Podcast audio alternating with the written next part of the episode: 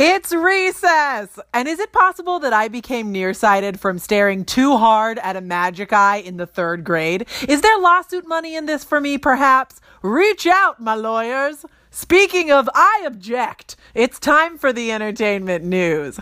Or as I like to call it, your recess from the real news. Here we go.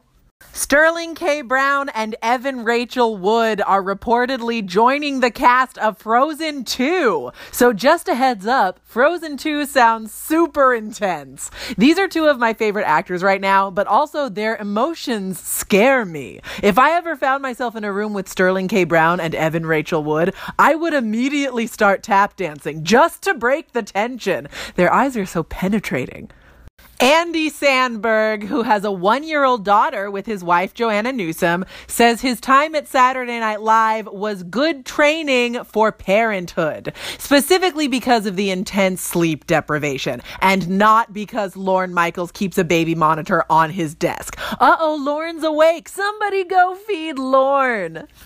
Scarlett Johansson has decided not to play a trans man in the upcoming film Rub and Tug. Probably because there was a backlash, and then her PR team gave a very weak, dismissive response to that backlash. And then everyone was like, Remember when you played an Asian person? And ScarJo was like, Okay, you guys, fine, I'll stop. Here is her actual statement Quote, In light of recent ethical questions raised surrounding my casting as Dante Tex Gill, I have decided to respectfully withdraw my participation in the project. Our cultural understanding of transgender people continues to advance, and I've learned a lot from the community since making my first statement about my casting and realize it was insensitive. End quote.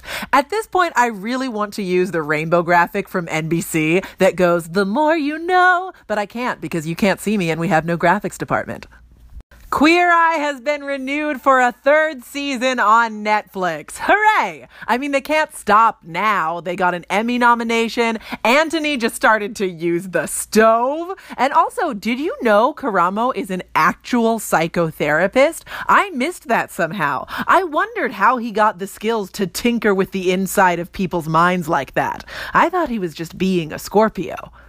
A Downton Abbey movie will begin filming this summer. So polish your silver and straighten your teacups and try to figure out if you want the dead characters to come back or not. On the one hand, shouldn't they get to be in the movie too? But on the other hand, dead characters can't just come back. Actions have consequences. This isn't the Justice League movie. How long do you think Andy Samberg's kid can go before somebody shows her the dick in the box video? Four years? Five? Maybe six. Take care, guys. I'm Olivia Harewood, and I will catch you next time. Until then, recess adjourned.